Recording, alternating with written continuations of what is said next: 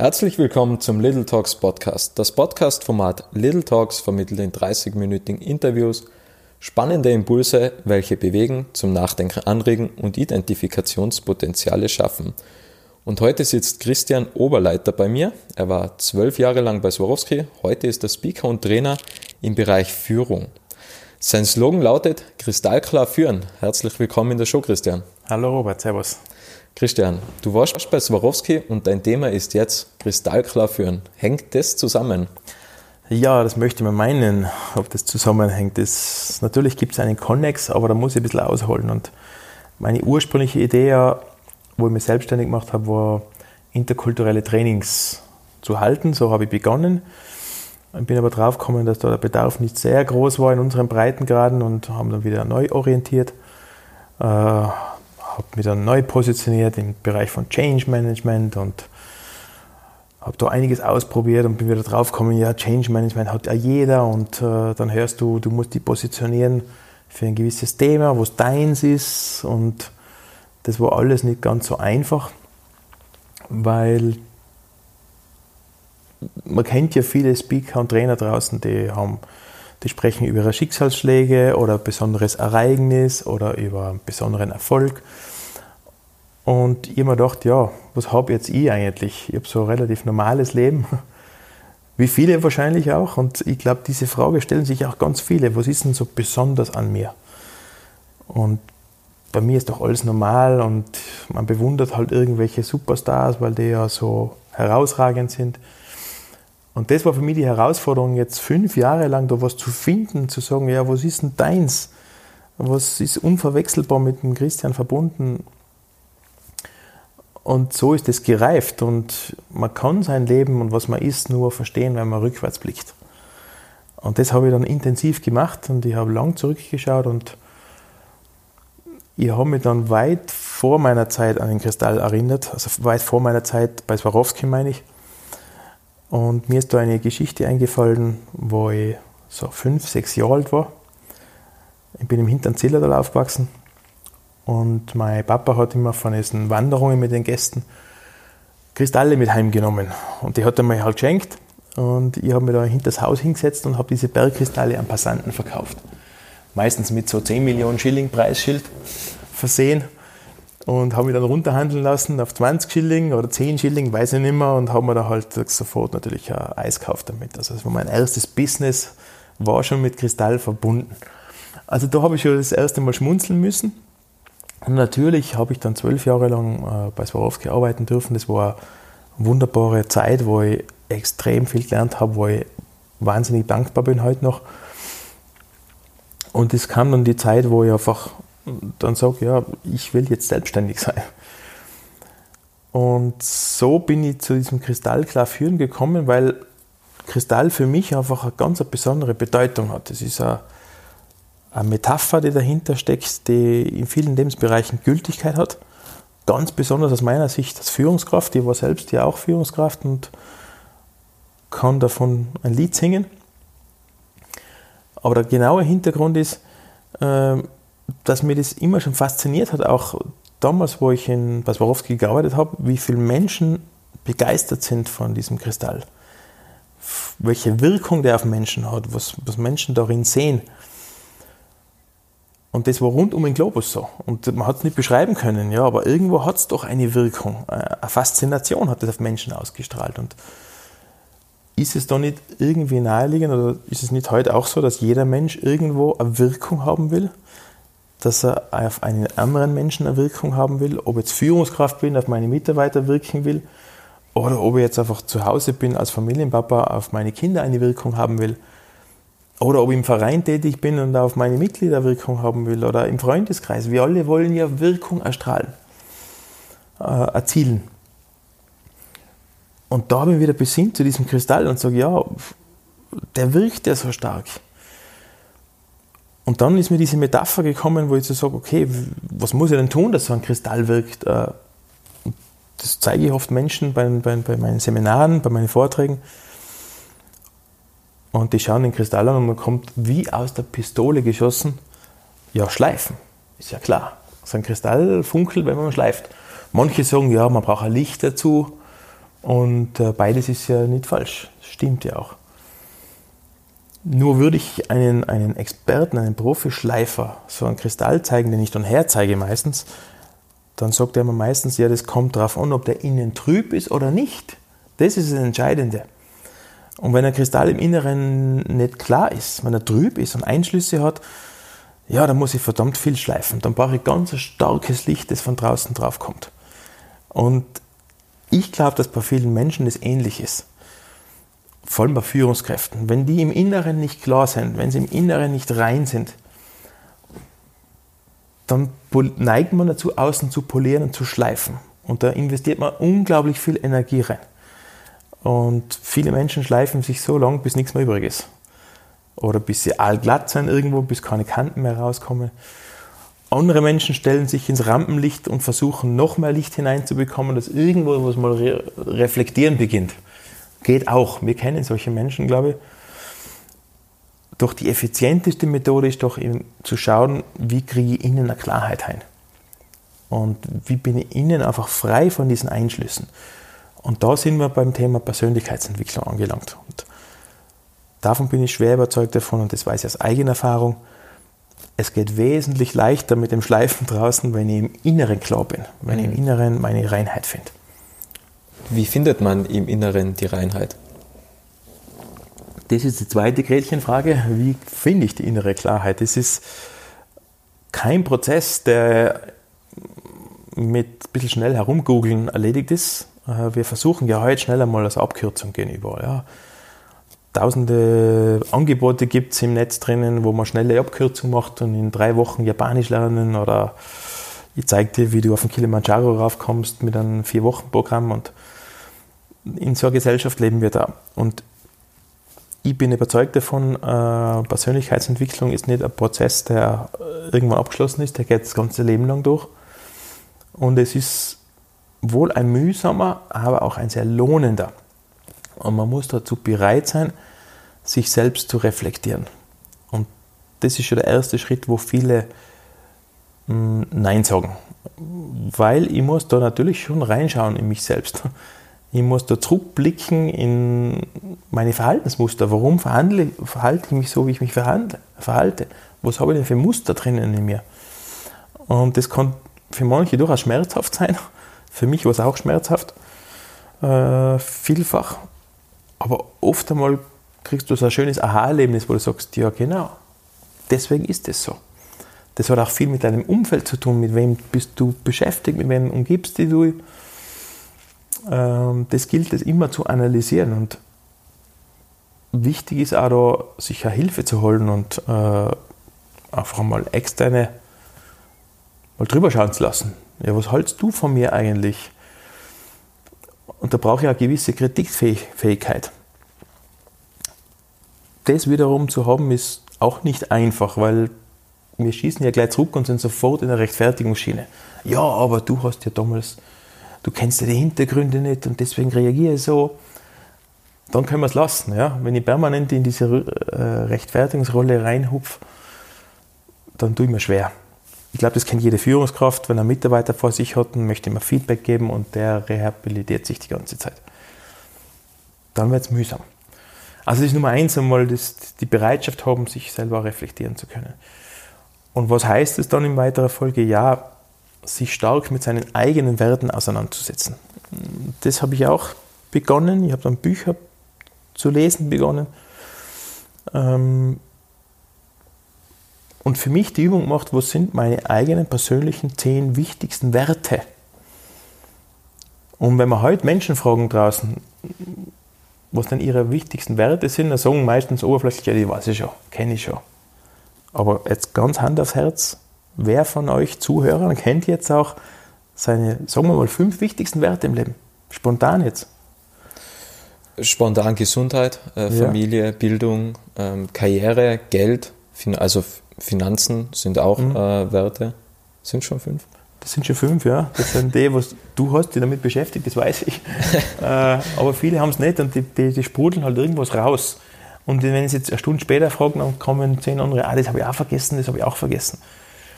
Äh, sich einmal bewusst am Tag Zeit zu nehmen und das durchzugehen und aus einer Liste von hundertfünfzig Werten einmal zehn rauszuholen und das auf fünf runterzudröseln, das ist eine schwere Aufgabe. Das ist nicht einfach.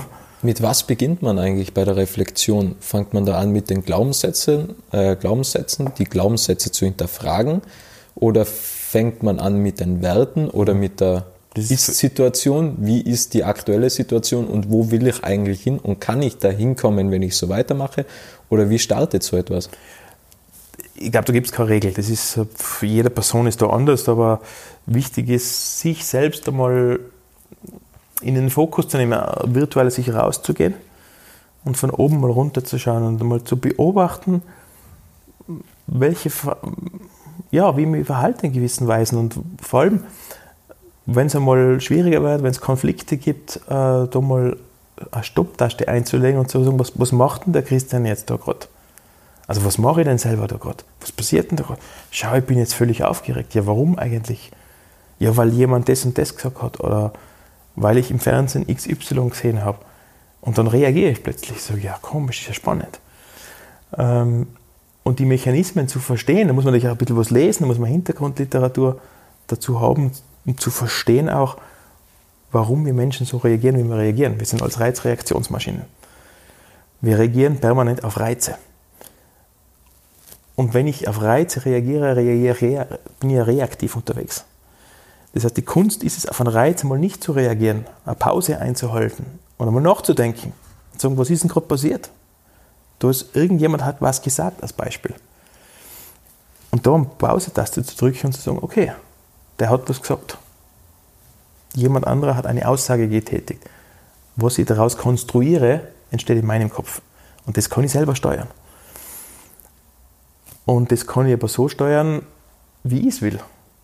Nur wir steuern es, wir sind halt in Gewohnheitsmustern drinnen, wo wir immer schon so reagiert haben, wenn jemand sagt, was Beleidigendes sagt. Muss ja nicht.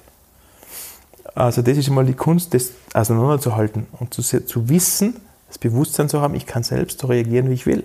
Ob ich mir jetzt Ärger über irgendwas oder Freude habe, ist meine bewusste Entscheidung.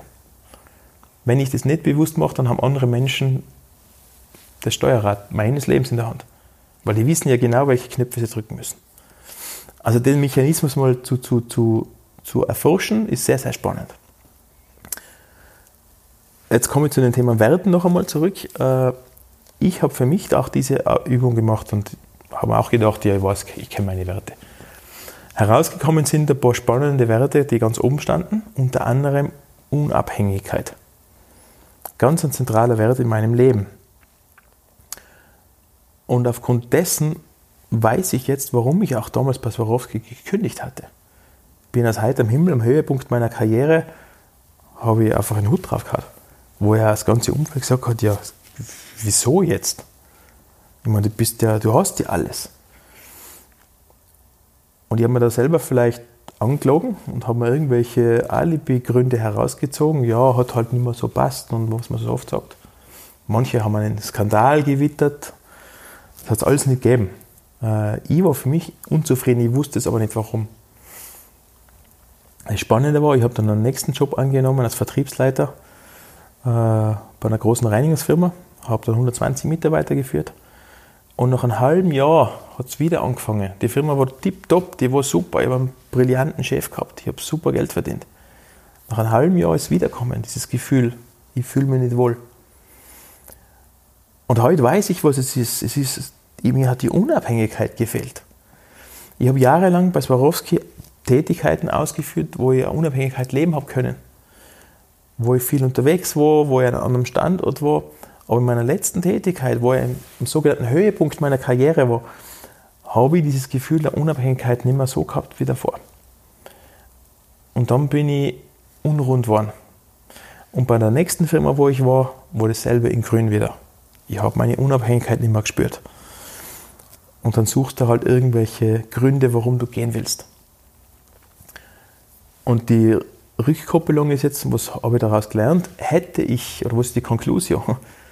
Hätte ich damals gewusst, dass das einer meiner zentralen Werte ist, da wäre ich vielleicht auf meinem Chef zugegangen damals bei dieser Beförderung und hätte ihm gesagt, ich weiß nicht, ob das für mich die richtige Position ist. Bei allem Ruhm und Ehre, was ich kriege. Und ich glaube, dass es heute bei vielen Führungskräften das Gleiche ist. Wenn ihre Führungskräfte selbst nicht wissen, wo sie, wie sie ticken, dann geraten die in irgendwelche Funktionen rein, wo sie sich nicht wohlfühlen. Und die Schuldigen sind dann andere. Und das ist halt der Teufelskreislauf, der sehr mühsam ist. Und in umgekehrter Richtung gilt dasselbe. Wenn ich als Führungskraft nicht weiß, wie meine Mitarbeiter, meine engsten Mitarbeiter ticken, was sie für Werte haben, dann kann mir dasselbe passieren, wie meinem Chef passiert ist damals. Ja. Da haut ihm einer ab, den er zwölf Jahre aufgebaut hat, in den er viel investiert hat. Ja, vielleicht wäre das anders ausgegangen. Ich weiß es nicht mehr. Ist ja egal, darüber zu diskutieren. Ich bin ja happy, so wie es jetzt ist. Und Und da habe ich gesehen, was für eine große Kraft und Zauber in dieser eigenen Persönlichkeit drin liegt. Wie lernt man die Werte der Angestellten kennen? Weil du hast das eben angesprochen, mhm. der Chef sollte die Werte der, der Angestellten, der Mitarbeiter kennen. Fragt man einfach oder, oder lernt man die einfach persönlich kennen und macht sich dann das eigene Bild? Oder wie sieht das aus? Na, ganz am einfachsten ist, du legst einen Fragebogen hin und der füllt den aus und hat zehn Minuten Zeit beim Recruiting. Jetzt ein Scherz, ja. Aber wir neigen dazu, dass wir da einen Fragebogen hinlegen und dann füllen mal aus. Die Werte kann ich nicht rausfinden auf dem Zettel. Da muss ich mich mit der Persönlichkeit, mit den Menschen auch befassen. Und zwar ein bisschen unter der Oberfläche. Und ich weiß, dass das nicht ganz einfach ist. Ja? Man kann nicht gleich jedem Mitarbeiter in die Tür ins Haus fallen und sagen, jetzt rede mal, was bist du denn für ein Mensch? da, da ist ja jeder anders. Manche sind offener. Die plaudern gleich und manche sind weniger offen. Aber es gilt einfach zu beobachten. Und das dauert bei manchen länger, bei manchen weniger lang. Und viele machen ja Betriebsausflüge, machen Weihnachtsfeiern und so weiter. Und das sind wunderbare Möglichkeiten, auch dass, dass das Jahresgespräch einmal abseits von diesen technischen Fragen einmal in ein anderes Gespräch kommen. Und da kann man schon was raushören. Und meine These ist halt auch, was du gibst, bekommst du zurück. Wenn ich als Chef die Bereitschaft habe, von mir auch was zu erzählen, dann wird die Bereitschaft wesentlich höher sein, vom Gegenüber was zurückzubekommen. Aber wenn ich natürlich verschlossen bin und von mir gar nichts erzählen will, dann muss ich mich nicht wundern, dass die Mitarbeiter auch nicht auspacken. Wenn ich als, Entschuldigung, ja? wenn ich als äh, Führungskraft etwas von mir preisgebe, dann mache ich mir ein wenig angreifbar. Richtig. Und wenn ich mich sehr mit den, mit den Mitarbeitern beschäftige, dann geht ja, kommt man vielleicht irgendwie so in eine Freundschaftsbasis hinein und verliert die Autorität. Wie geht man mit dem um? Ja, natürlich, vor dem haben viele Bedenken. Ja. Das, das kommt häufig daher, ich darf mich nicht zu sehr öffnen, weil ich bin ja der Chef von demjenigen und im Endeffekt sind wir alles Menschen. Äh, jeder agiert als Mensch und äh, Ich bin schon, das funktioniert aus meiner Sicht überhaupt nicht. Hat nie funktioniert, funktioniert noch heute viel weniger, wenn ich von oben herab agiere, ja, und sage, ich bin ein bisschen ein wichtigerer Mensch, weil ich darf von mir jetzt nichts sagen. Du bist der Mitarbeiter, du sollst bitte singen. Aber ich verrate euch nichts, weil ich der Chef bin. Also das funktioniert sowieso nicht. Ich glaube, dass es, wenn ich nicht aufmache, dann macht der andere auch nicht auf. Das ist einfach so. Zwischenmenschliche Kommunikation funktioniert nur auf Vertrauensbasis. Je höher ich Vertrauen habe, umso mehr läuft da. Und ich muss mir eins bewusst sein, wenn ich aufmache, bin ich angreifbar. Das ist richtig. Vorteil, ich kriege mehr raus. Das muss jeder für sich abwägen. Und mir hat mal jemand gesagt, wie kann ich schnell Vertrauen erzeugen? Und ich habe bloß eine Situation gehabt, einmal auch damals mit meiner Assistentin, wo mir empfohlen worden ist, schau, dass du mit der sehr schnell ein gutes Verhältnis kriegst, weil die da extrem viel abnehmen kann. Und unter Anführungszeichen heißt es, schnell Vertrauen aufbauen geht in dem Fall, mach dich nackig. Ja? Jetzt im übertragenen Sinn natürlich. Mhm. Ja? Äh, offen, leg deinen E-Mail-Account offen, lass, gib ihr sofort einen Zugang zu deinen E-Mails und äh, dann flutscht es. Natürlich, Risiko, die kann das missbrauchen. Ja, sicher. Das habe ich immer, das habe ich, aber das Risiko war es mir wert und die Person hat das natürlich nicht gemacht, die war absolut integer und hätte nichts Besseres passieren können.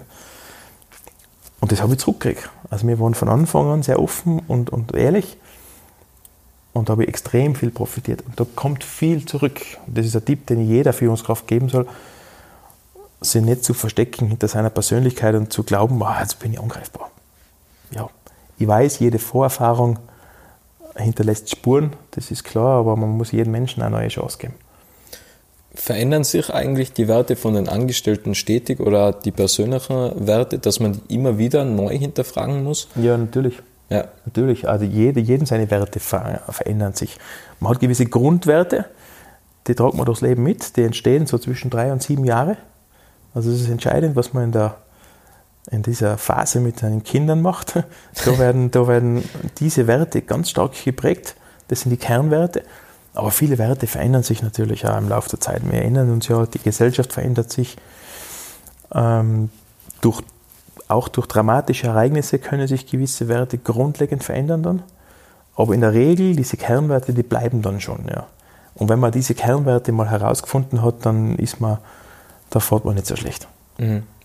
Wenn du jetzt einen Vortrag hast in einer Firma und eben dein Thema Kristallklar führen, ähm, den Leuten erklärst, wie nehmen die das auf, beziehungsweise was sind die ersten Schritte zur Umsetzung zu diesem Kristallklar führen?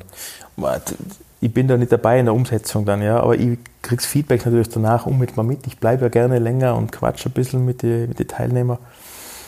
Und viele sind überrascht im ersten Moment, weil sie sich irgend so, ja, jetzt kommt so ein technischer Guide, diese fünf Punkte musst du beachten und dann so funktioniert Führen. Gibt es ja tausende Führungsbücher, wo Führungstechniken drinnen stehen. Die sind ja alle gut und richtig und da habe ich auch viel davon gelesen. Ich, ich komme mit einem Beispiel aus von mir selber daher, das eigentlich total greifbar ist für die Leute, wo sie sagen, ah ja, so geht es ja mir auch. Und das ist es wichtig, dass man einfach authentisch ist. Gell? Ich kann über Führung nicht reden, wenn ich nicht selber Führungskraft war. Und das war mir selber auch wichtig, dass ich über Geschichten erzähle, die stattgefunden haben. Natürlich so verklausuliert, dass sich niemand auf den, auf den Schlips getreten fühlt. Das ist, das ist klar. Aber wichtig ist, authentisch zu sein und von dir selber und bei dir zu bleiben. Von dir zu reden. Und je authentischer du bist, umso mehr wird der andere wahrscheinlich bereit sein, auch anzunehmen. Und wenn er es nicht macht, macht er es nicht. Das muss jeder für sich selbst entscheiden. Ähm, ich kann noch was vorleben. Und ob es der andere annimmt, das ist dem anderen überlassen. Ja. Wie Ist, wie sind denn eigentlich die nächsten Schritte von dir? Also du hast jetzt dieses Thema Kristallklar führen. Gibt es da jetzt weitere Schritte, was noch geplant sind als zusätzliches Programm oder wird das jetzt so die nächsten Jahre durchgezogen, weil das jetzt das brandaktuelle Thema ist? Ja, ich habe dann schon zwei weitere Vortragstitel. Der eine heißt Kristallklar miteinander, den habe ich kürzlich in Deutschland gerade auf äh, vorgetragen, wo es eben aber ums ähnliche Thema geht, ja, um die ähnlichen Punkte, aber aufs Team bezogen oder kristallklar verändern. Was brauche ich im Change Management? Brauche ich auch diese Klarheit. Ich brauche immer eine innere Klarheit im Team, als Mitglied des Teams und auch im Change-Prozess. Und runtergedröselt läuft es immer auf das Thema Selbstverantwortung raus. Also ich muss selbst für mich Verantwortung übernehmen, meine Klarheit zu finden. Ich muss selbst Verantwortung übernehmen für mein Verhalten, für mein Denken, für meine Reaktionen. Und das gilt für die Führungskraft genauso für jedes Teammitglied. Und ich kann nicht fordern, als Teammitglied zu sagen, ja, mein Chef soll was machen, dass das Team besser wird, dass das Klima besser wird. Jeder Einzelne für sich ist verantwortlich dafür und kann seinen Beitrag leisten, dass das Teamklima besser wird. Äh, natürlich gibt es andere Methoden auch, die dazugehören. Ja. Und Teambuilding-Maßnahmen und Führungskraft darf ich nicht ganz aus der Verantwortung verlassen, entlassen. Aber das sind so die Schritte, wo ich sage, die ich setze, und ich mache ja auch Trainings und Beratungsaufträge, wo ich immer wieder auf dieses Kernthema komme, des kristallklaren Führens. Also wenn ich irgendwo in einer Beratung bin, da geht es ja meistens um Veränderungsprozesse, auch viel im Tourismus bin ich da tätig, im Destinationsbereich. Äh, da geht es ja auch immer darum, was ist denn unsere Positionierung? Wie leben wir die Positionierung? Was tun wir denn genau? Wie verhalten wir uns richtig? Und das hat überall Gültigkeit, ist universal, aber wichtig ist für mich, das herauszuschleifen, sage ich jetzt mal ganz gern, dieses Thema und alles darauf aufzuhängen, weil da liegt viel Potenzial und viel Kraft drinnen. Und ich merke bei meinen Seminaren auch und bei meinen Vorträgen, dass die Metapher des Kristalls für jeden greifbar ist. Jeder hat es verstanden sofort. Und das ist ein schönes Feedback, das ich kriege. Zum Thema Team. Wenn es jetzt ein Teammitglied gibt, was sich da immer ein wenig sträubt, wie geht man mit dem um? Muss da das komplette Team den zuerst verstehen, auch einfach A, die Werte hinterfragen von demjenigen, oder wie oder warum weigert sich der überhaupt? Wie mhm. findet man das heraus, beziehungsweise wie geht man mit dem um? Zum einen ist wichtig, bei sich selber zu bleiben immer, ja, zu sagen, ja, was ist meine Rolle drin? Was, was, was, tue, was tue denn ich, was den anderen triggert? Was ist denn meine Verantwortung dahinter? Ja? Das ist Nummer eins. Ähm, und wenn ich natürlich weiß, was meine Kollegen für Werte hat, das sollte ja umso besser. Es gibt ja meistens einen Unterschied. Also ich habe Wert X Y, beispielsweise für mich ist, nehmen wir Unabhängigkeit her, ein ganz wichtiger Wert, für andere ist das Thema Sicherheit wichtig. Diese, die stellen sich ja, stellen sich ja gegenüber.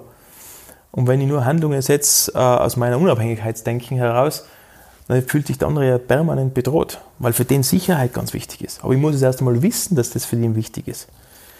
Und wenn ich das weiß, kann ich entsprechend darauf reagieren. Und wenn ich weiß, das wahrzunehmen, das zu differenzieren und darauf auch zu reagieren, dann bin ich empathisch. Das heißt mal Empathie. Das wird ja häufig sehr inflationär verwendet. Ja, wir sollen ein bisschen empathisch sein. Das ist nicht so einfach. Da muss ich mich grundlegend mit meinen eigenen Werten und mit dir des anderen befassen. Und dann zu sehen, wo ist da der Unterschied. Das kann ich immer machen. Ich weiß aber, es gibt Teammitglieder, die habe ich auch gehabt, da ist Hopfen und Malz verloren. Das ist die, aber das ist die Ausnahme und nicht die Regel. Und ich warne davor von diesem Fire and Hire. Also wenn der nicht passt, dann schießen wir den raus, holen wir einen neuen rein. Das spielt sich in der Zukunft nämlich überhaupt nicht mehr.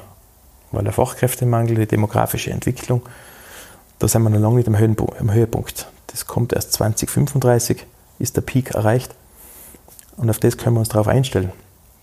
Das heißt, umso wichtiger ist es, äh, im zwischenmenschlichen Bereich zu lernen, wie gehe ich mit anderen Menschen um. Deutlich für mich der große Schlüssel in der Führung. Es gibt ja ein Schlagwort, was, was brandaktuell ist, Employer Branding. Richtig, ja. Wie wappnen sich die Unternehmen, beziehungsweise wie kann ich ein attraktiver Arbeitgeber werden? Früher hat es ja gereicht, dass man sagt, es gibt Gratis-Kaffee. Mhm. Das reicht heutzutage nicht mehr. Wie, wie wird man attraktiv für die Arbeitnehmer? Ja, Tischfußball reinstellen. Ja. Also, das ist die zweite. Das finde ich alles gut und richtig und wichtig. Ja. Und das, ist, das will ich nicht abtun. Das sind wichtige Maßnahmen. Das sind die Rahmenbedingungen außenrum. Das Gehalt muss auch passen, da braucht man nicht drüber reden. Also das ist ein wichtiger Faktor. Niemand arbeitet umsonst oder die allerwenigsten. Also das, das muss auch passen. Aber wie ich schon vorhin gesagt habe, Employer Branding beginnt bei mir, bei jedem selber. Ich muss verstehen lernen, die, die, die und eine gute Führungskraft, Unternehmen müssen verstehen lernen, wie Menschen funktionieren. Und zwar auf der emotionalen Ebene und nicht auf der rationalen Ebene. Und da sind, ist noch viel zu tun aus meiner Sicht. Und jene Unternehmen, die das heute schon machen, die sind erfolgreich. Weil sich die Mitarbeiter nicht an ein Unternehmen per se binden, sondern an die Menschen da drinnen. Zu sagen, hey, wow, ich habe einen tollen Chef, der, der versteht mich. Das ist ein Chef, der menschlich ist. Das sind so die Schlagworte, die heute herkommen. Aber es hat viel mit Empathie zu tun. Und das sind häufig jene Menschen, die mit sich selbst auch im Reinen sind, die sich selber führen können. Und das ist für mich die Zentrale, das Um und Auf. Also wenn eine Führungskraft sich selbst nicht führen kann, wenn ein Unternehmer Führungskräfte hat, die sich selber nicht führen kann, dann wird es schwierig. Dann nützen äh, Tisch, Fußballtisch oder gratis Obst und ein Betriebsausflug nicht wenig. Wie bildest du dich persönlich weiter in den Bereichen? Also auch mhm. nicht nur karrieretechnisch, sondern auch Persönlichkeitsentwicklung. Es äh, sind zwei Säulen. Einmal, ich lese viel, also Bücher lesen, Bücher lesen, Bücher lesen. Und das Zweite ist, ich suche meine Umgebung. Ich muss versuchen, mit Menschen zu umgeben, die da auch was tun, die da einen Beitrag leisten können. Auch mal selber mal ein Coaching zu nehmen, selber mal eine Ausbildung zu machen, das kostet Geld, ich weiß. Das, das investiere ich. Und da gibt es einen Spruch, die besten Zinsen ist jene Investition in deine eigene Bildung. Das heißt, das, was du investierst in deine Ausbildung, das schmeißt die beste Rendite ab. Mit Abstand. Absolut, ja. Da bin ich genau deiner Meinung. Gibt es irgendwelche öffentlichen Vorträge, wie man dich erreichen kann? Äh, öffentlich ist schwierig, also meistens sind es Firmen, die mich buchen. Mhm. Ähm, wenn ich was öffentlich habe, dann poste ich es sicher auf den sozialen Netzwerken oder auf meiner Website, ganz sicher, und kündige es früh genug an. Es gibt schon einmal Vorträge, wo, wo mehrere Speaker auftreten, so Kurzvorträge halten. Äh, wenn sowas angedacht ist, dann weiß natürlich breit möglichst kommunizieren, im eigenen Interesse natürlich. Wie erreicht man dich am besten? Also das sind jetzt äh, beziehungsweise noch eine Frage im Vorhinein. Was gibst du jetzt den ganzen Leuten da draußen mit? Was sind jetzt die nächsten Schritte zur Umsetzung? Ich gebe den ganzen Leuten mit, kauft euch ein Buch äh, zum Thema Persönlichkeitsentwicklung. Befasst euch mit euren eigenen Werten, befasst euch mit eurer eigenen Persönlichkeit. Das schadet nie, da gibt es gute und schlechte Bücher, aber selbst da sind manche schlechte Bücher besser als wie jede, ja, oder jede R T L zwei Show am Abend. Ja. Das ist einfach, äh, das habe ich komplett abgestellt, solche Shows zu schauen, weil es einfach verlorene Zeit ist. Und lieber äh, lese ich vier Seiten im Buch und schlafe ein. Welches Buch könntest du empfehlen im Bereich Persönlichkeitsentwicklung? Äh, du hast mich jetzt total schnell gefragt. Also ähm, meines Erachtens ist Anthony Robbins, das Bauerprinzip, eines der besten Bücher. Ja. Es ist halt sehr dick, also das hat, ja. glaube ich, hat sechshundert Seiten. Da heißt ein Buch äh, Emotion und Sachlichkeit, wie heißt es genau, ich weiß es nicht genau. Ähm, der hat mir extrem viel geholfen. Ich kann da Konkretes gar keinen sagen, mhm. weil ich so viele im Kopf habe immer. äh, ich lese jetzt gerade selber ein Buch vom, äh, vom Hariri, Yuval heißt er, glaube ich, Israelis. Mhm. Äh, einundzwanzig Lektionen fürs einundzwanzigste Jahrhundert. Davor habe ich das Buch schon gelesen von ihm, eine kleine Geschichte der Menschheit. Das hat jetzt nicht unmittelbar mit Persönlichkeitsentwicklung zu tun, aber bringt viele, man versteht viele Dinge einfach aus einem ganz anderen Blickwinkel, wie die Menschheit tickt, wie wir Menschen uns entwickelt haben, warum wir so dicken, wir Menschen. Also dieser Buch eben auf der Metaebene, sage ich jetzt einmal, das ich auch sehr empfehle, sowas zu lesen, weil es einfach einen anderen Blick kriegt auf die Welt. Mhm. Das tut extrem gut. Und äh, von Hans Rosling habe ich ganz ein gutes Buch gelesen, da geht es über die Fakten. Äh, Titel habe ich jetzt auch nicht im Kopf, genau. Aber Hans Rosling, wenn man das eingibt, der einfach viel mit Fakten arbeitet, wie die Welt wirklich funktioniert, auf Basis, Fakt, auf Basis von Fakten. Äh, total ein lässiges Buch. Klingt vielleicht jetzt ein bisschen widersprüchlich zur Persönlichkeitsentwicklung, ist es überhaupt nicht. Also für mich ist das eine ganz wichtige Lektüre. Mhm. Sehr gut. Wie kann man am besten mit dir in Kontakt treten? Ist es LinkedIn, ist es, ist es Facebook, per E-Mail? Wie ähm, erreicht man dich? Ich habe einen großen Vorteil, dass mein Name nicht so häufig gestreut ist. Christian Oberleiter gibt es nicht viel. Wenn man es in Google eingibt, dann gibt es zig Kanäle, wo man mich erreicht. Ich habe eh, bin sehr offen, aber was meine Telefonnummer betrifft. Äh, Facebook bin ich immer online, also oder häufig, sagen wir so. Also ich, man findet mich. Sehr gut. Ja. Wunderbar. Christian, ich sage ganz, ganz herzlich danke für deine Zeit und deinen wertvollen Inhalt und danke an alle, die da draußen zugehört haben. Super, vielen Dank und viel Spaß beim Zuhören, sofern ihr so lange zugehört habt.